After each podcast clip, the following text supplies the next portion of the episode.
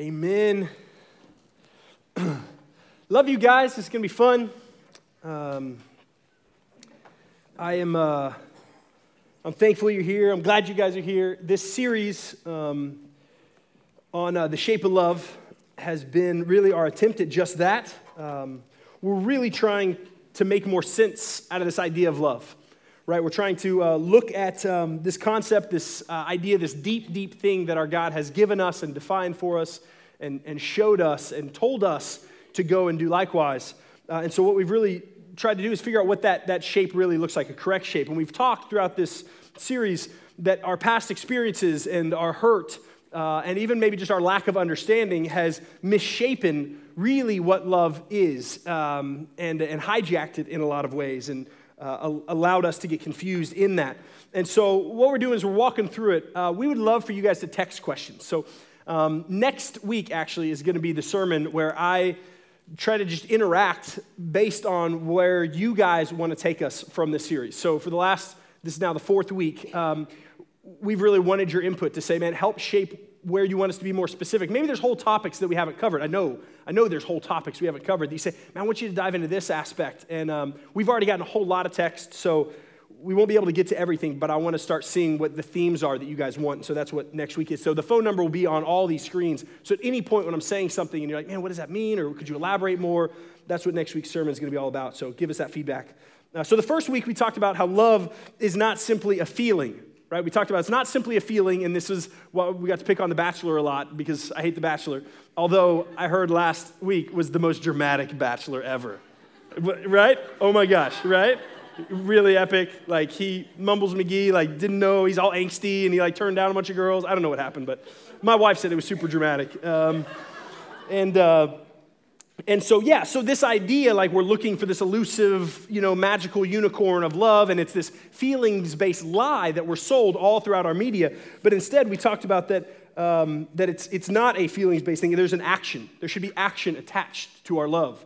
Um, that a, a, better, more proper definition uh, is that, and that we don't build it on this foundation of, of feelings. And if we are trying to identify, if we're trying to identify if someone loves us, um, we should be able to look at their actions and those validate or invalidate that love. Or they just reveal maybe the maturity level at which their love is. So maybe they say they love you, and then when you look at their actions, their actions don't really seem to match that. So it starts to define properly what their love is, as opposed to allowing that person to mistakenly start to shape your view of what love is. Um, and it doesn't mean, uh, and, and, I would also say too, that whenever we are trying to identify if we love someone else or something else, and we're trying to look, man, do I love this person? Do I love this thing? Do I love this, this ministry or opportunity? And we're trying, to, we're trying to gauge that in all those different contexts.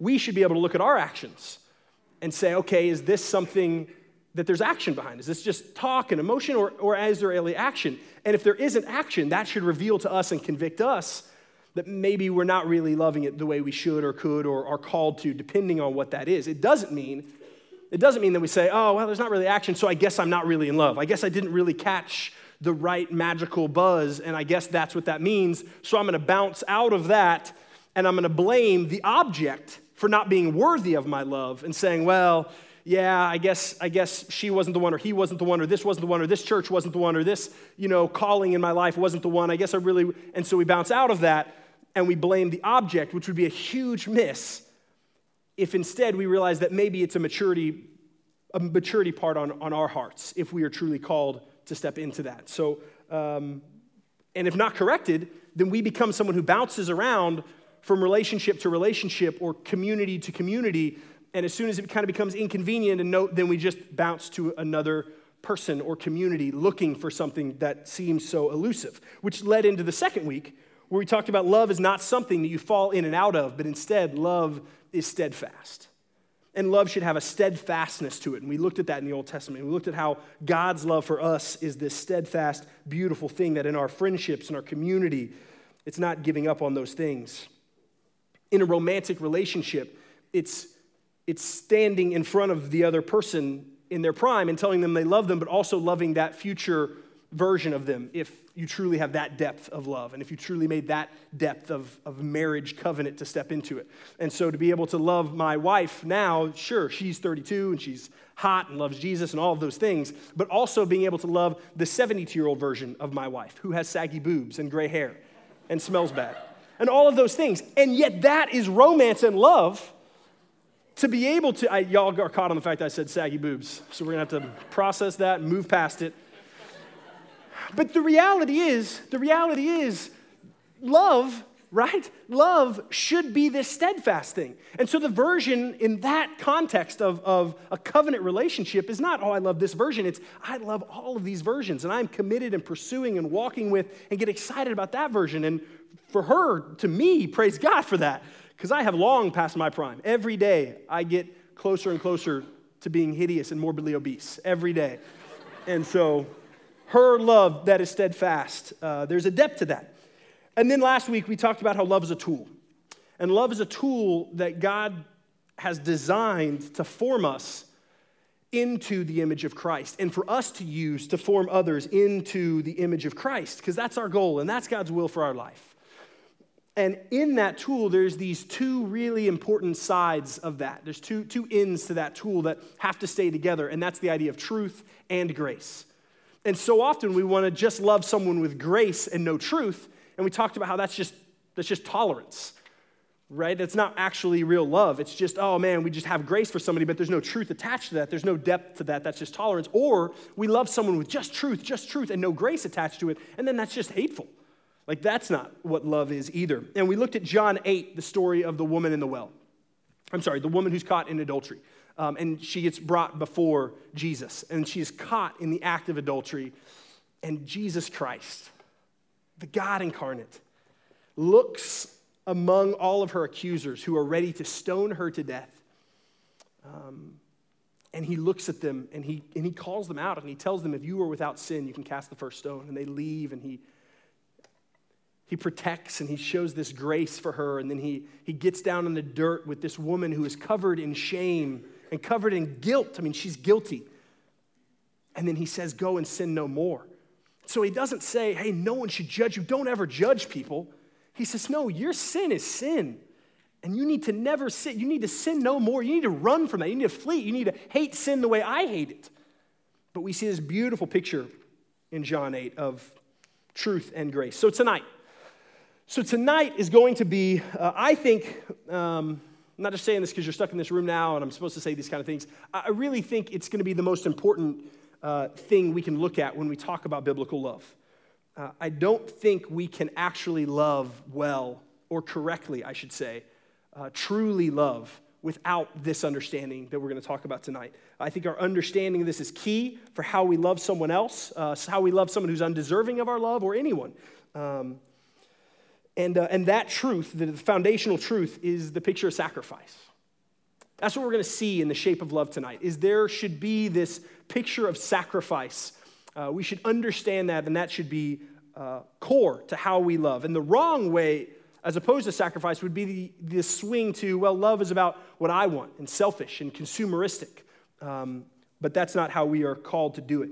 Uh, in the Old Testament, let me unpack a little bit of what sacrifice looked like. Uh, in the Old Testament, we see the people of God, the Israelites, um, are given this sacrificial system.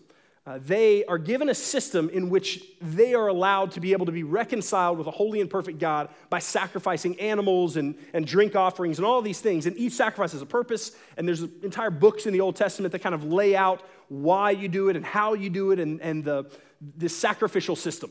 Uh, one of the most important, the most important sacrifice uh, was this sacrifice for atonement and the forgiving of our sins. And so they would take a lamb, and it would be a spotless lamb. It wouldn't be, it wouldn't be the lamb that was like the run of the litter and it's going to die soon anyway, or something like that. It was, no, a spotless, pure lamb. And they would take it to the priests, and that lamb, perfect lamb, would be killed. Killed, and it would be messy, and its blood would be everywhere, and its blood would be poured out. And it was this really gory thing that happened in the Old Testament that God commanded to say, You're going to do this picture of sacrifice for the forgiveness of the sins you're in, but also as a picture of the faith of the one ultimate sacrifice that is to come. And, uh, and so, why is that, that sacrifice, right? animals being killed, I think, is often what we think of when we uh, talk about biblical sacrifice, specifically in the Old Testament. Why is that key to our love? And, uh, and he, here's, what, here's where we're going with this tonight. One big concept, and then we're just going to ask three questions um, and just jump back into worship. Why is sacrifice key to our worship? It is key to our worship, it's key to our understanding of love because we are sinners. It's key. We cannot really love without sacrifice because we have to understand that we are sinners. We are far from God. We are not worthy of being in a relationship with the God of the universe. And also, secondarily, it is key to our understanding because God is holy and God is perfect and God is just and righteous and the creator of all things, who sustains all things, is worthy of perfection and holiness. And, and our words don't do it justice. We should be in awe. It, it should be an awesome thing to think and dwell and look at who God is and how perfect He is. And so, because we are sinners and because God is holy, the only way we could be reconciled with that God, being where we are and came from and exist, is through sacrifice. And obviously, we're referencing the ultimate sacrifice in the New Testament. Look at 1 Peter 19 and 20. We're going to be in a lot of scripture tonight, all over the place. And so we're going to throw it up there on the screen. Uh, if you want to write down the references, uh, I'll try not to move too fast past it. Um, but, uh, but we'll throw it up on the screen there, and hopefully that'll, that'll be a blessing to you. 1 Peter 19 and 20 says this But with the precious blood of Christ, as a lamb without blemish and without spot, he indeed was foreordained before the foundation of the world, but was manifest in these last times to you. Um, our God manifested himself in the person of Jesus Christ. God put on flesh, incarnate is the fancy word we use for it, and walked among us and lived this perfect, holy life without blemish. And Jesus then was taken to the cross and whipped almost to death, beaten almost to death, and then carried a cross and was nailed to a cross and hung on a cross and suffered and died. And the weight of the sin, our sin in this room, the weight of the sin of the world, was put on Christ on the cross at his crucifixion. And then three days later, he rises again and 40 days after that, ascends to heaven and now sits at the right hand of God. And that news, that good news that we call the gospel, the death, burial, and resurrection of Jesus Christ, this historic moment that happened in our timeline of history, this thing that happened that ties all of history together, that was always God's plan, that reconciles those who have put their faith in Jesus Christ. That gospel of Jesus' death and blood as the perfect lamb being poured out for all those who say, Yes, that's my God. I surrender to that God. My faith is in that God. That is the gospel of Jesus Christ. And that is the ultimate sacrifice that was given for us. And the significance of that has to move from a Sunday school story that we heard or something we hear at Easter time to something that has impacted and changed our lives in every facet. And all the areas that that story doesn't change our lives are areas that have yet to be matured towards Christ. 1 Peter 2 24 and 25 says, He himself bore our sins in his body on the tree, that we might die to sin to, and live to righteousness. We die to sin and live to righteousness. By his wounds you have been healed. For you were straying like sheep, but now but have now returned to the shepherd and overseer of your soul. Our God put the weight of our sin on Christ and as he hung on that tree. 2 Corinthians 5:21 For our sake he made him to be sin who knew no sin so that in him we might become the righteousness of God. Wow. He took Jesus Christ who knew no sin and took all of our sin and made Jesus sin so that we might what?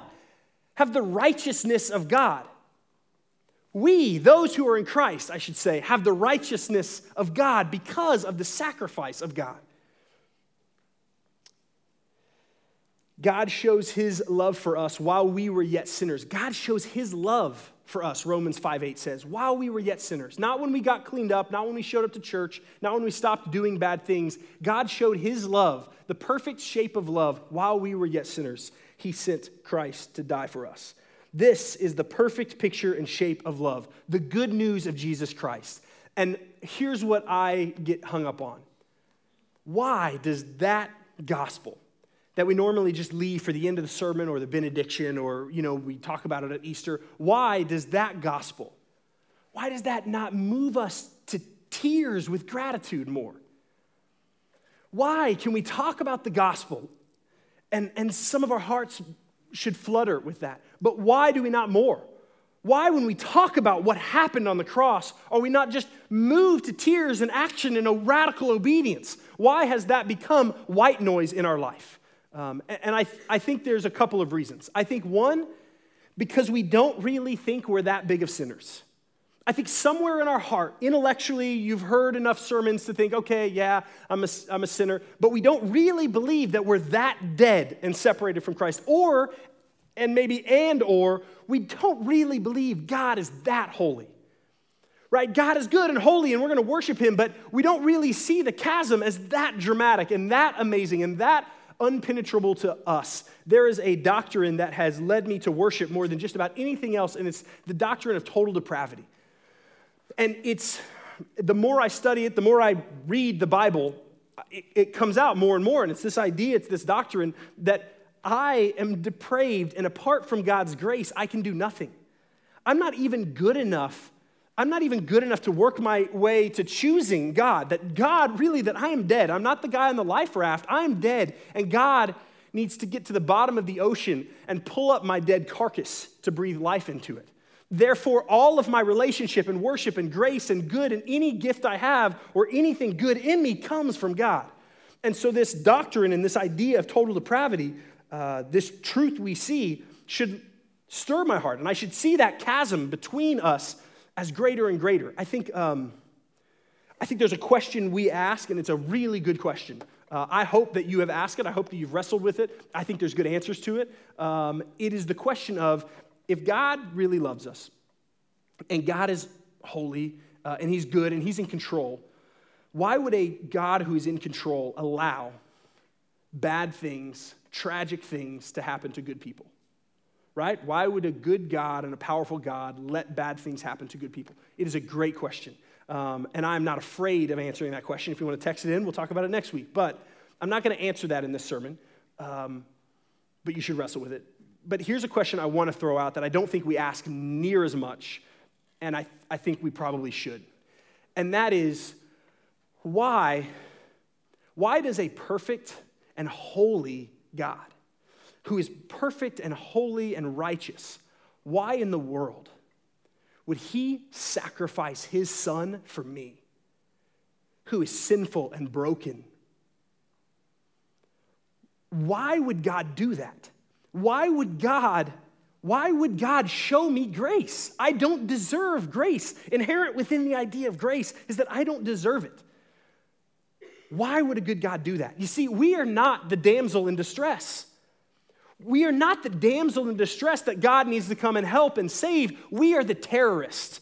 We are the terrorist who is attacking and assaulting the kingdom of God. We are the terrorist who is trying to overthrow our king with our actions and with our pride and with our sinfulness and selfishness. We are the terrorist who is attacking our God and our king. And our king then goes and takes his only son, and while we are still terrorists, lays his life down for us.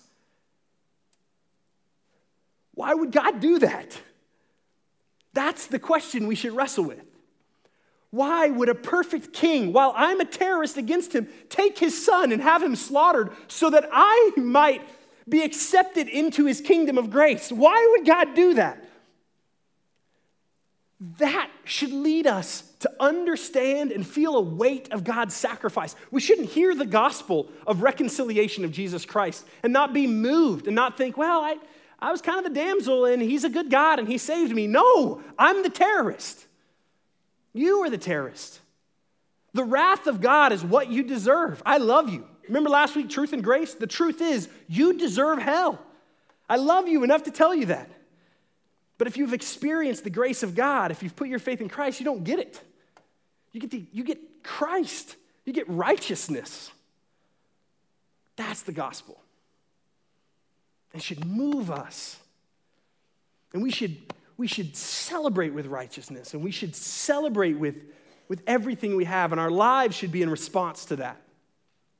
That is the core sacrifice that to not understand and to not understand deeply will limit how we can love other people. And if we don't understand that deeply, and if we if we don't see and appreciate and receive, then we will never be able to love other people or receive love the way we're called to. Three questions we're going to ask Do we see it? Do we see the gospel? Do we receive it? And do we respond to it? Do we see it? Um, let me read you a story Matthew 18. It'll be up on the screen for you, too. Matthew 18. Jesus tells this, uh, this story to his peeps.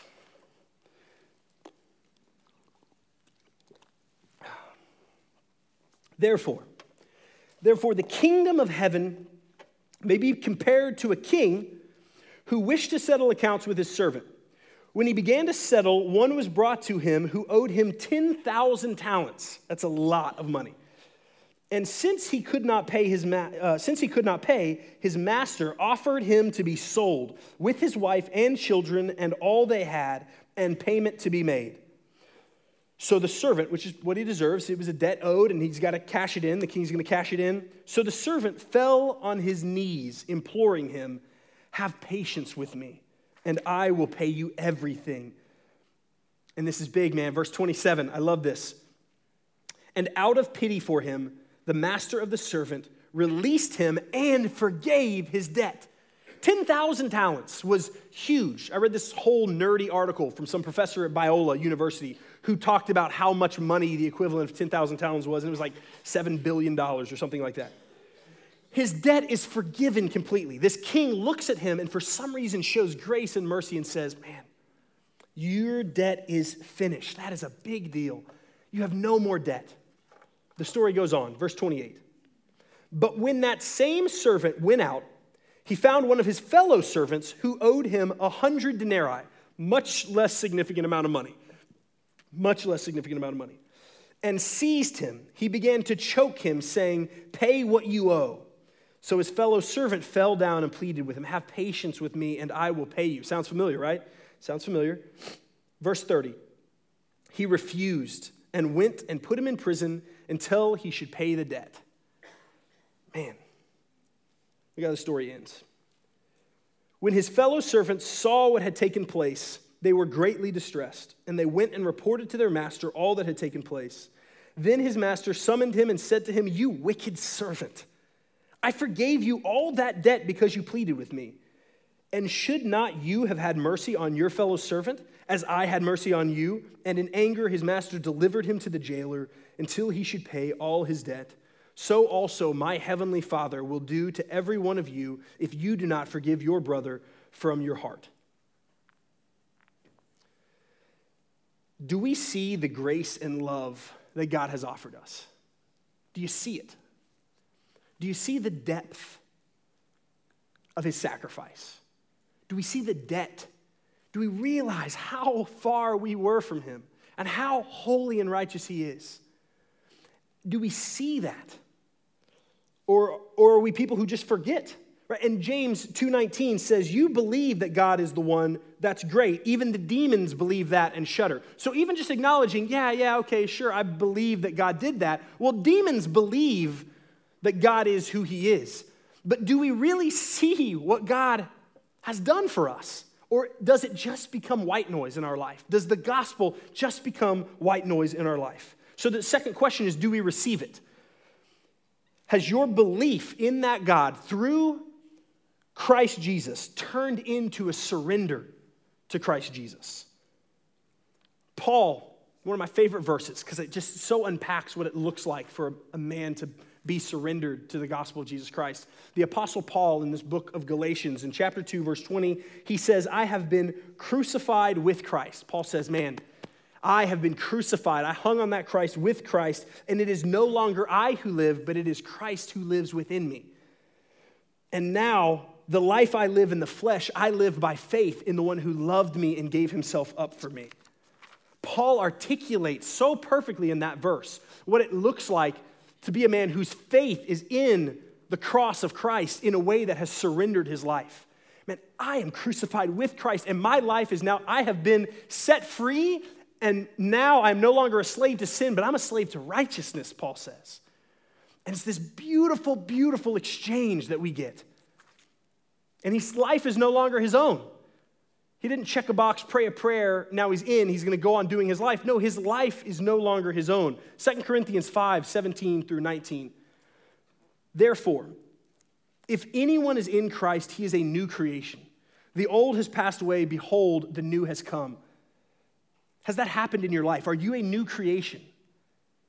All this is from God, who through Christ reconciled us to himself and gave us the ministry of reconciliation. That is, in Christ, God was reconciling the world to himself, not counting their trespasses against them, and entrusting to us the message of reconciliation. And then, verse 20, therefore, we are ambassadors for Christ, God making his appeal through us. We implore you on behalf of Christ, be reconciled to God.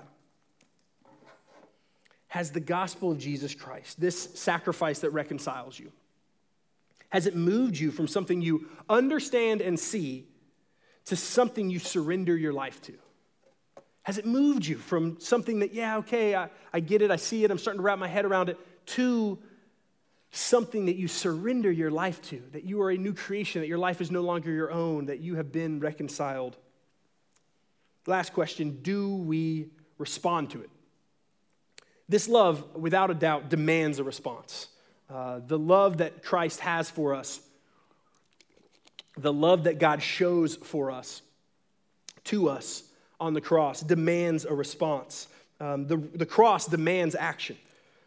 Um, so I want us to look back in 2 Corinthians 5, and, and we're going to slide up a little bit uh, from what we just read in verses 17 to 19, and we're going to Look at the verses before that, starting in verse 14. For the love of Christ controls us because we have concluded this that one has died for all, therefore all have died. And he died for all, this is important, that those who live might no longer live for themselves, but for him who for their sake died and was raised. So after this exchange happens between uh, us, us and the Lord, and after Jesus gets our sin and we get Jesus' righteousness, we no longer get to live for ourselves. It's no longer ours to live. We've been bought at this beautiful, beautiful price. And then we see what the specifics of our love is supposed to look like. So let me give you, let me give you three more verses. John 15, 13. Greater love has no one than this, that someone lays down his life for his friends. Greater love has no one than this, and someone lays down his life for his friends. So we're starting to get specific and seeing what this sacrifice of love, how that should start to shape our view of how we love other people. 1 John 3:16, by this we know love, that he laid down his life for us, and we ought also ought to lay down our lives for the brothers. We see a theme here.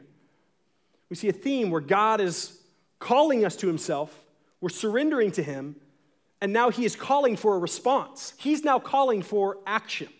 So we see it, we receive it, and then there should be an action, and this action has this theme of us laying down our lives for our brothers. One, more verse, 1 Peter 2:21.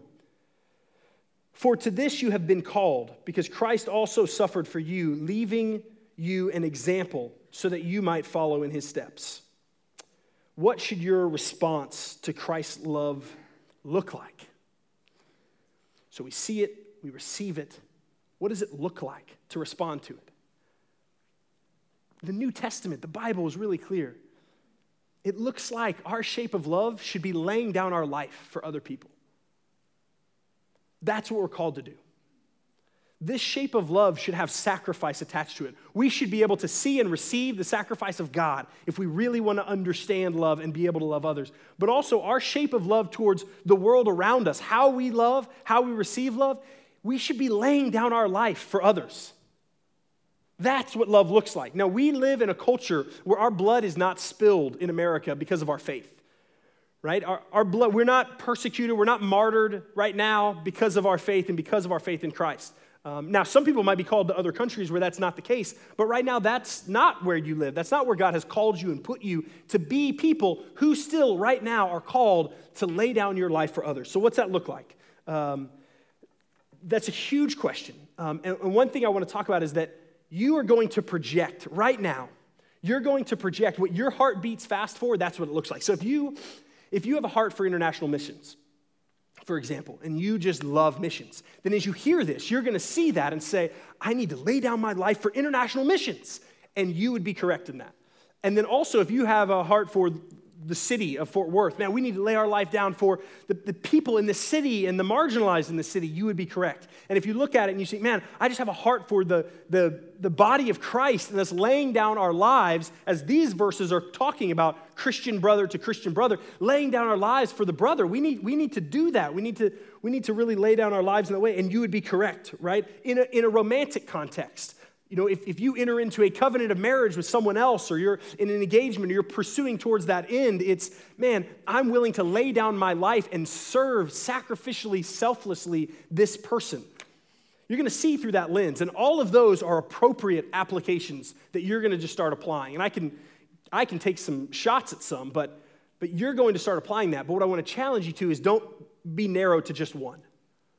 Because maybe you have a heart for the local church, but not the marginalized in the city and that would be incomplete. Or maybe you have a heart for local or international missions, which is great, go, but also don't neglect opportunities that you have to love the brethren and all, and all of those things. Uh, so, what does it look like? It looks like ultimate selflessness.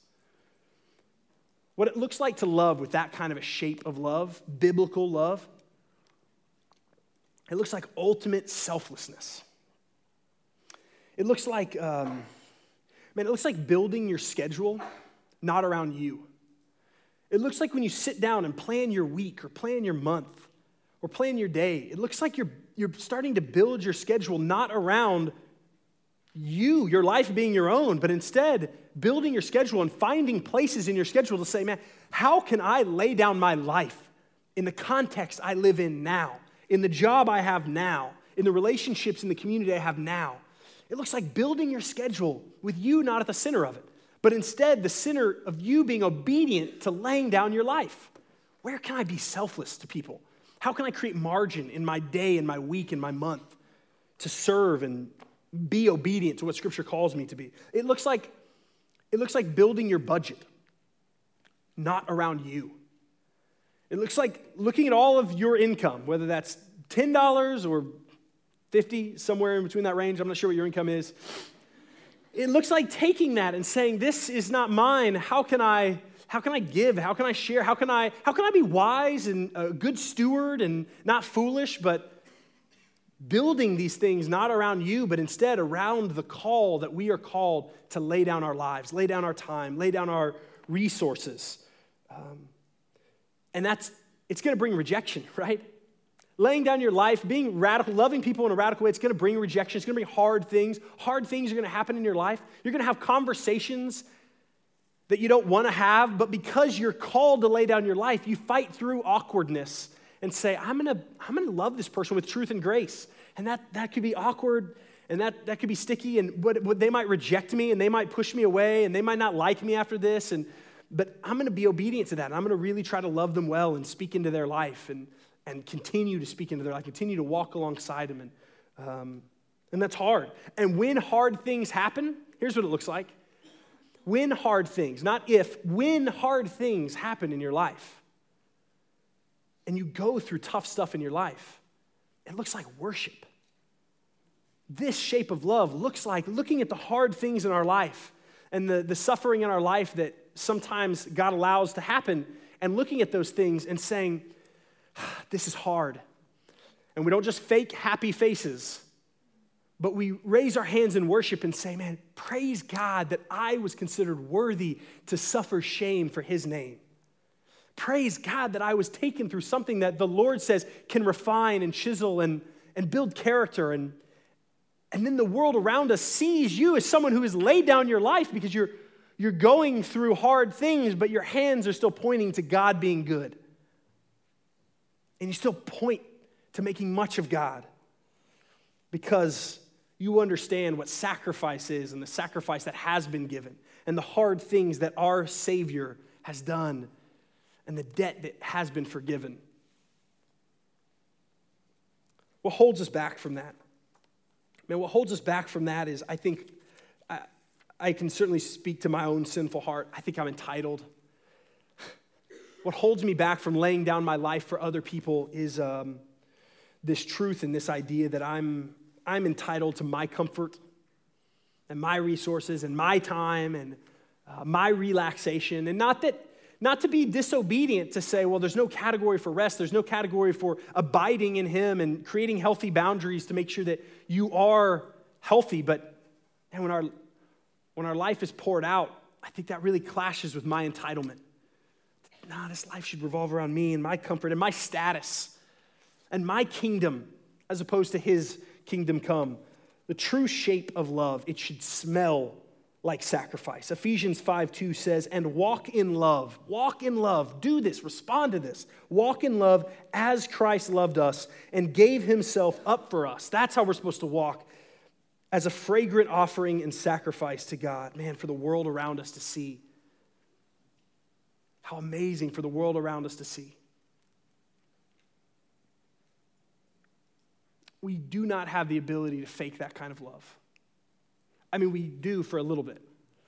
Like, we've got some good people in this room, and I'm, I've learned how to be a nice guy. I work at a church, so, like, I know how to put on the nice guy hat, to be kind to people, all those things. But that has to come from a receiving love from God in order for me to pour out my life for others. The fact that Jesus' life was poured out has to be what drives me to be able to respond. I can't just fake it. It'll, it'll only last for so long, and then I'll get weary and tired of it. And even as you look at these things and you hear and you picture, yeah, that's what love looks like. That's what sacrificial love looks like. Man, people that are really just laying down their lives for the brother and, and laying down their lives for the lost and serving, and that's what sacrificial love looks like. Man, I sure hope so and so hears this sermon. Right? I do that man, I hope this person hears it. Man, I'm gonna make sure that I like tag them on Facebook whenever we post it tomorrow, and I'm gonna make sure they listen to this because they need that. But do you see what, what's happening in my sinful heart when I do that? What I'm saying is, what I'm saying is, I, I love Josh, man. I love him, and I'm serving, and I'm gonna, I'm gonna take the short end of the stick, and I'm gonna love him with sacrificial love. But wait, he's not reciprocating. Well, that's messed up. Well, then, then, then I'm upset and frustrated and angry at Josh. Well, that reveals in me that reveals in me my selfishness, that my love was actually just to receive something back. And it reveals in me, well, hang on. This wasn't actual love. I would just, I just was the first person to do the nice action, but he didn't reciprocate fast enough, and so now, now I'm kind of done with it. I have to be plugged into the source of the perfect love of God through Jesus Christ, the Holy Spirit indwelling in me, in order for us to love like this. You have to be plugged into the source with the Holy Spirit indwelling you to be able to love the way you're called to love.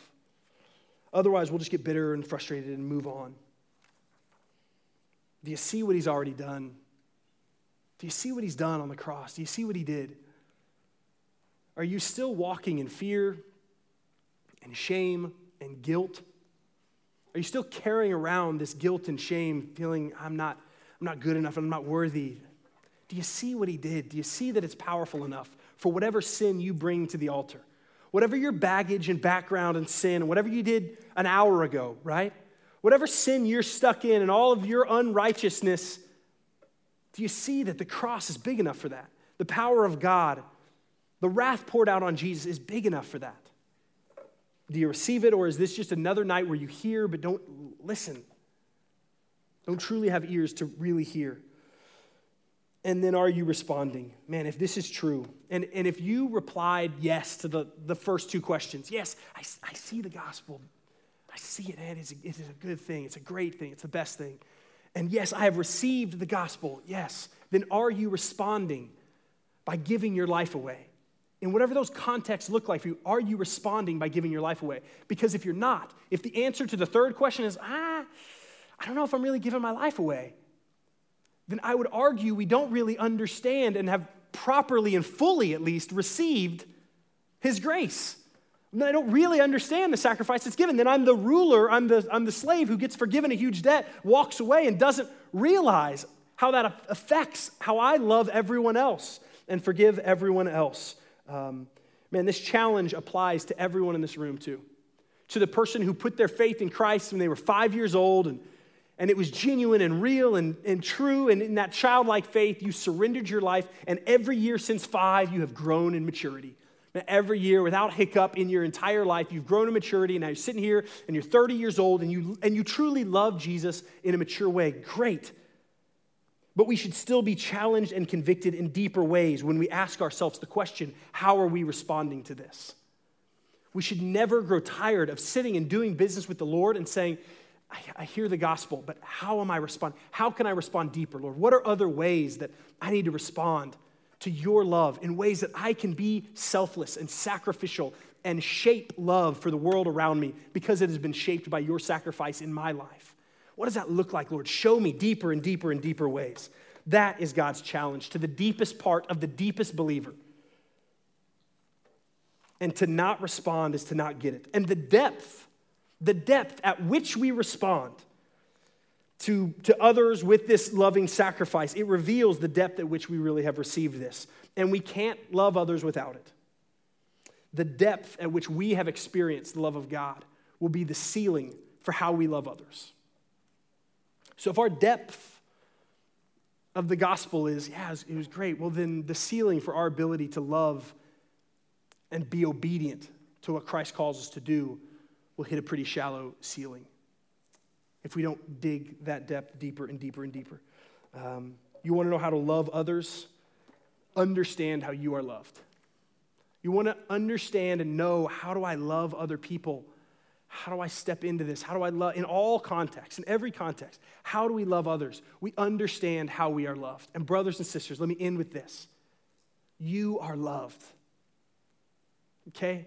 I know those are just my words right now. And what I'm begging to happen is that the Holy Spirit right now affirms the truth of this scripture. You are loved. Brothers and sisters, you are loved, and the, the gift, the cost, the cost that was given for us was so great. Our Savior hanging on a, on a tree. You are loved. Let's stare at that. Let's fall in love with that. Let's never turn that into white noise that we hear or supposed to tag on to a sermon or a benediction. Let's always look at the gospel and say that has to shape love for us. How Jesus has loved us is amazing. Sisters, you have not gone too far. You are not ruined. You have a heavenly Father who says, You are mine, you are beautiful, and I am, I am making you a new creation. Brothers, you have not ruined yourself. Your lack of religion or your lack of biblical knowledge or your sin or your past or your self righteousness, your wicked, wicked self righteousness, is not enough to disqualify you from the God of the universe saying, You are my boy. I'm giving you the righteousness of Christ if you surrender to him. You are loved. Let me pray over you. Father, we need this from you, Lord. Um, we see over and over and over again dozens of verses, even tonight. Um, and thousands more in this, in this book we say we believe, Lord, cry to this truth. Point and profess to this truth that you love us so well, so perfectly, that for your glory and for some crazy reason, your love for us, you laid down your only begotten Son. Father, tonight, would we see it more clearly? God, would we be able to receive it? Uh, would we be able to receive it in a way that um, doesn't just become white noise in our life? And then tonight, Lord, would your Holy Spirit take the love, the kindness that you have given us, and would that lead us to repentance? And would that lead us to more obedience? Would that lead us to laying down our life and walking out of these things that we are still, even as your kids, still terrorizing your kingdom as? God, would that love and kindness cause us to repent and change and look more like you? And with that love that you show us, be the fuel and the catalyst and the only source for our love to the world around us. Thank you, Father. Thank you, thank you, thank you. In the name of Jesus, amen.